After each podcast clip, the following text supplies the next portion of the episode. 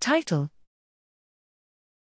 Discrimination of finger movements by magnetomyography with optically pumped magnetometers. Abstract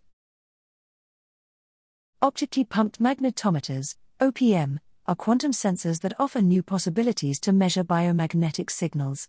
In magnetomyography, MMG, compared to the current standard surface electromyography, EMG, OPM sensors offer the advantage of contactless measurements of muscle activity.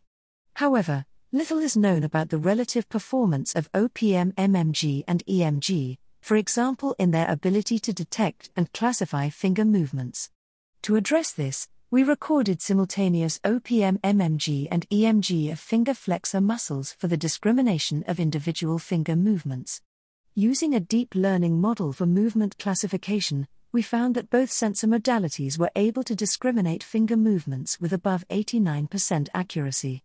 Furthermore, model predictions for the two sensor modalities showed high agreement in movement detection, 85% agreement, Cohen's kappa, 0.45.